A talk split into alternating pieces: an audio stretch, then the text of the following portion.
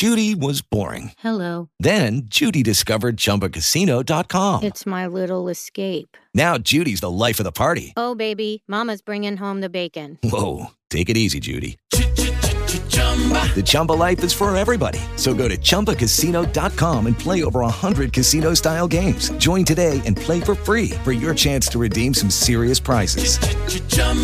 ChumbaCasino.com. No purchase necessary. Void where prohibited by law. 18 plus terms and conditions apply. See website for details.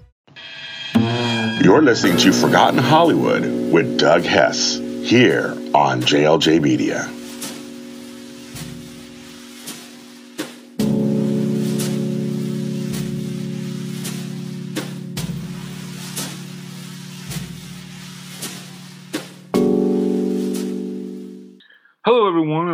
Forgotten Hollywood, your podcast of memories of yesteryear.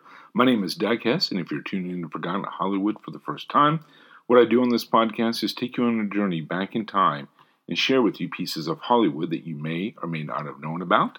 And in this episode, we are going to be discussing our theme of the month for the month of April, which I thought would be kind of neat since we're in April, getting ready to soon be going into May, would be. Um, April showers bring uh, May flowers. And so I thought I would focus on a movie that focuses on rain, and I picked Singing in the Rain.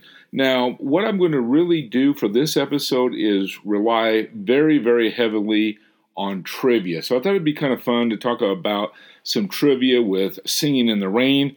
And I was not disappointed when it came to my research because there is a ton of information or trivia that I think you will find as interesting as I did. So we will start off here in just a second with a quick synopsis of Singing in the Rain, but we're going to spend 99% of the time focusing on trivia, fun facts regarding the movie Singing in the Rain. You can find out more regarding Forgotten Hollywood and find additional episodes on our Facebook page, Forgotten Hollywood, or follow me on Twitter or Instagram at HessDoug14. Again, that's HessDoug14 for Twitter and Instagram or find us on our Facebook page, Forgotten Hollywood. So, without any further ado, let's go ahead and jump right in and talk about Singing in the Rain, starring uh, Gene Kelly, Donald O'Connor, and uh, Debbie Reynolds. So, a quick synopsis of the movie. It takes place during the rise of the talkies. We meet Don Lockwood and Lina Limerick, who have been um, risen to stardom during the silent film era of Hollywood. Beautiful, charismatic, or charismatic and influential, the two combine to make a great on-screen pair. The introduction of talking uh, pictures posed a threat to the powerful duo. However, when it is discovered by the audience that Lina has an extremely shrill voice, we enter in young studio singer Kathy Selden, a woman who lacks the stardom of Miss Lamont, but possesses a beautiful voice of which Alina is in dire need of. So, can Don and Alina find a solution to Alina's laughable, annoying voice to salvage their careers? So, a quick synopsis of the movie Singing in the Rain. Now, let's really focus on, like I said, there was a ton of trivia that I hope that uh, you find as interesting as I do. And we're going, we're not going to unfortunately be able to talk about every single piece of uh, trivia that I found, but we're going to be hitting a lot of the highlights. And like I said, I hope you enjoy it as much as, as I did doing the research. So let's go ahead and get started here. For the Make 'em Laugh number, Gene Kelly asked Donald O'Connor to revive a trick he had done as a young dancer running up a wall and completing a somersault. The number was so physically taxing that O'Connor, who smoked four packs of cigarettes a day at the time, ended up in the hospital bed for a week after the, with complications. He suffered from exhaustion and painful carpet burns. Unfortunately, an accident ruined all of the initial footage, so after a brief rest, O'Connor agreed to do the difficult number all over again. Debbie Reynolds remarked many years later that making this movie and surviving childbirth were the two hardest things that she had ever done. The filming experience was particularly unpleasant due to her harsh treatment by the perfectionist Gene Kelly. Decades later, Kelly expressed remorse about his behavior. I wasn't nice to Debbie. It was a wonder she speak, still speaks to me, end quote, uh, from Gene Kelly. Uh, Gene Kelly was a taskmaster with De- Debbie Reynolds who had never danced to this degree before rehearsal started. Fred Astaire was in an adjacent dance studio, found her crying under a piano, and assured her that all of her hard work was worth the effort. A microphone was hidden in Debbie Reynolds' blouse so her lines could be heard more clearly. During one of the dance numbers, her heartbeat can be heard, uh, mirroring what happens to Lina Lamont in the movie itself. Donald O'Connor uh, said uh, that when he was smoking four packs a day and getting up those walls was murder, they had to bank one wall so he could just make it up and through another wall. We filmed the whole sequence in one day. We did it on a concrete floor. My body had to absorb these tremendous shocks. Things were building to such a creed that though I had I thought I'd have to commit suicide for the ending. I came back to the set three days later. All the gripes applauded. Gene Kelly applauded, told me what a great number it was. Then Gene said, Do you think you have it uh, in you to do one more? I said, sure, anytime. He said, well, we're going to have to do it again tomorrow. No one had checked the camera. The, uh, excuse me, uh, yeah, they had checked the camera. They fogged out all the films, so the next day they had to do it again, and by the end, uh, Donald's feet and ankles were a mass of bruises. Uh, only 19 when the cast, uh, when she was cast to play the film, Debbie Reynolds lived with her parents and commuted to the set. She had to wake up at 4 a.m., ride three different buses to the studio, sometimes to avoid the commute. She just slept on the sl- uh, set. After they finished the Good Morning number, Debbie Reynolds had to be carried to her dressing room because she had uh, burst some blood vessels in her feet.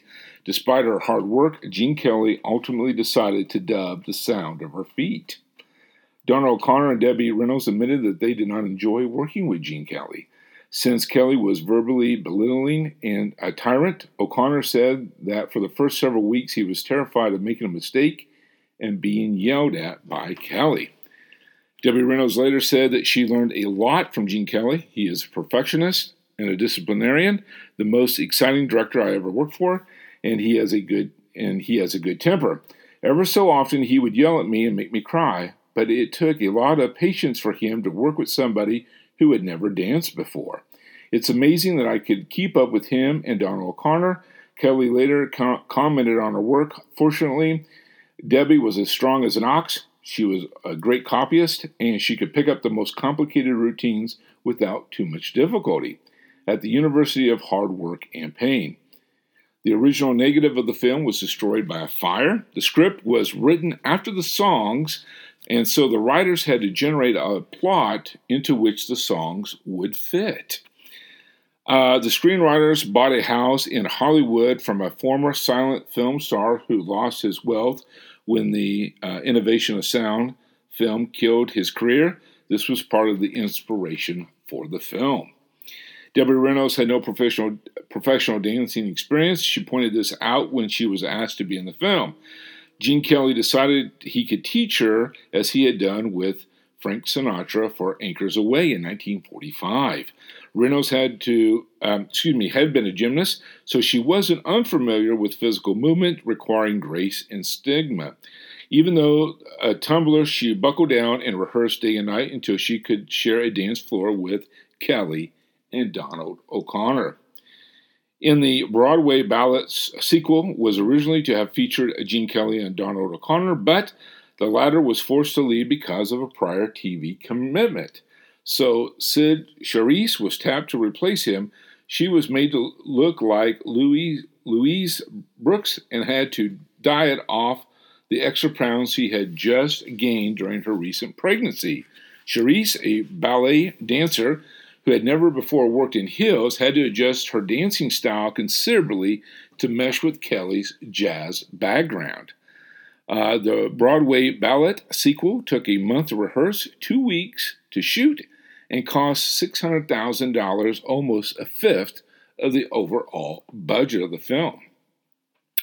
According to supplemental information on the DVD, the first time they tried to film Singing in the Rain sequence, They shot it in late afternoon. Unfortunately, the homeowners in the area had just come home from work and had turned on the lawn sprinklers, so they were there was not enough water pressure for the rain to work. They finally filmed the sequence the next day early enough so that everybody was at work and the water pressure was adequate for the shot.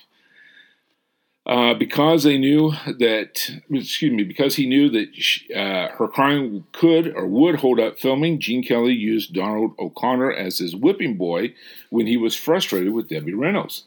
Kelly knew O'Connor could take the tongue lashing, uh, and he really wanted to lay into Reynolds, who was only 19 at the time. The fact was revealed to Reynolds by O'Connor years later. The last shot of Good Morning Number with Don, Kathy, and Cosmo falling over the couch took 40 takes to shoot. Studio technicians had to cover two outdoor city blocks on the back lot with tarps to make them dark for a night scene, and then equip them with overhead uh, sprays for Gene Kelly to perform the title number. Their efforts are all the more remarkable since there was severe water shortage in Culver City the day of the sequence was shot. Ironically, with the way it, uh, it was then lit, that uh, for decades many people thought that the number was actually shot inside in a street set built inside of one of MGM's vast sound stages.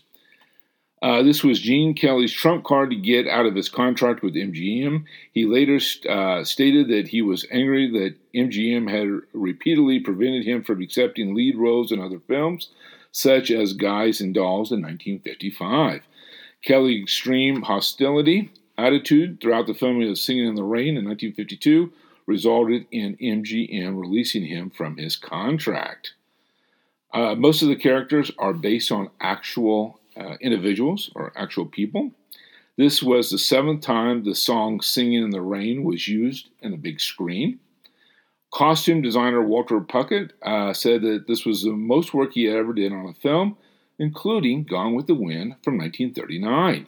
Both films were period, period pieces, but this one required a great number of elaborate, detailed costumes rather than what you saw in Gone with the Wind. They had to be more accurate too, since the 1952 audience will remember Hollywood of the late 1920s more clearly than the 1939 audience remembered the Civil War. All told, Plunkett designed about uh, 500 costumes. Okay.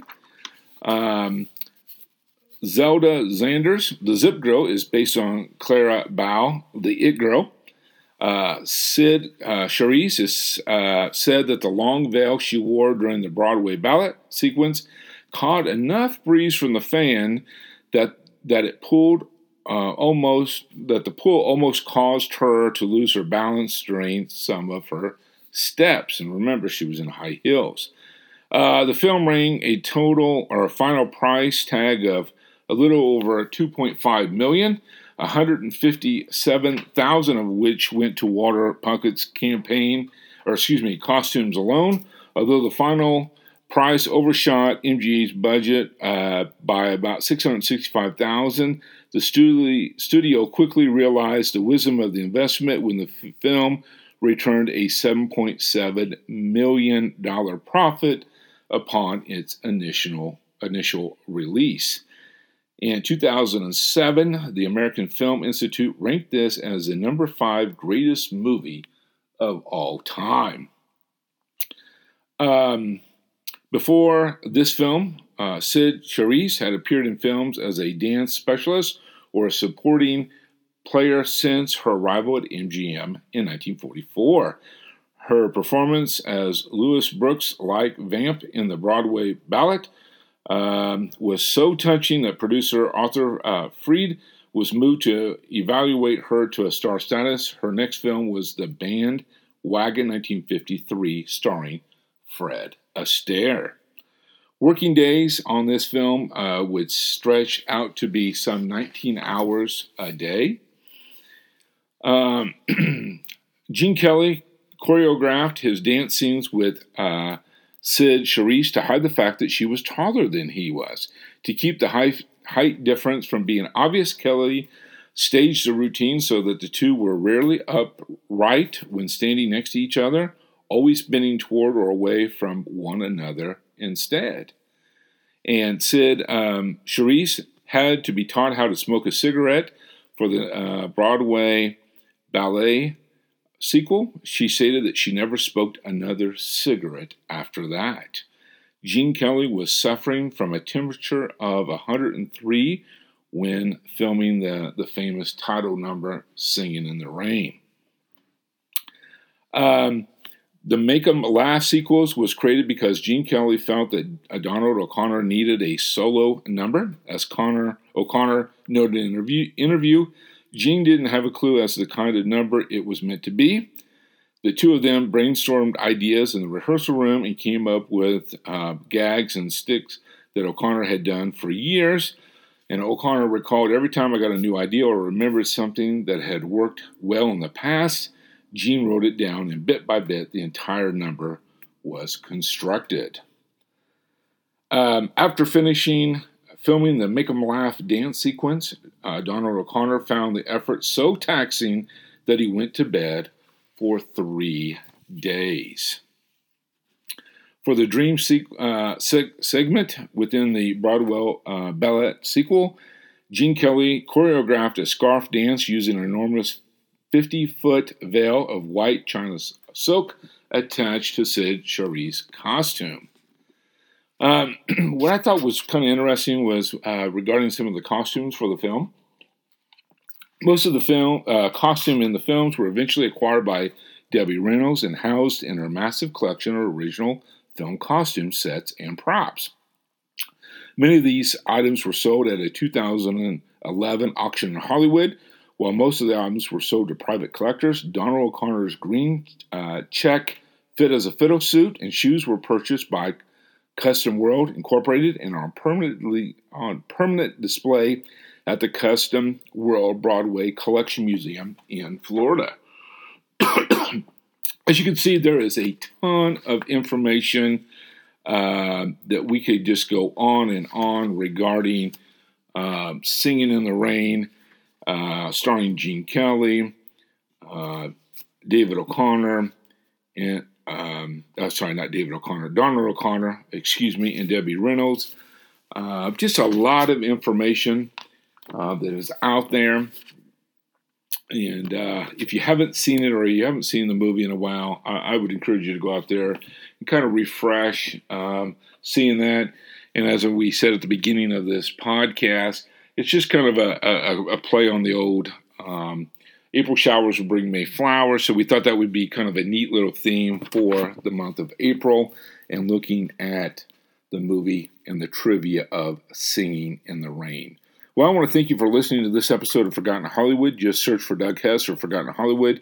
You can also find me on Twitter or Instagram at HessDoug14. If you listen to this podcast on iTunes or another podcast service, please subscribe, rate, and review this episode. Tune in next week for the latest episode of Forgotten Hollywood. Thank you for listening, and we will see you then. Lucky Land Casino asking people what's the weirdest place you've gotten lucky? Lucky? In line at the deli, I guess? Aha, in my dentist's office.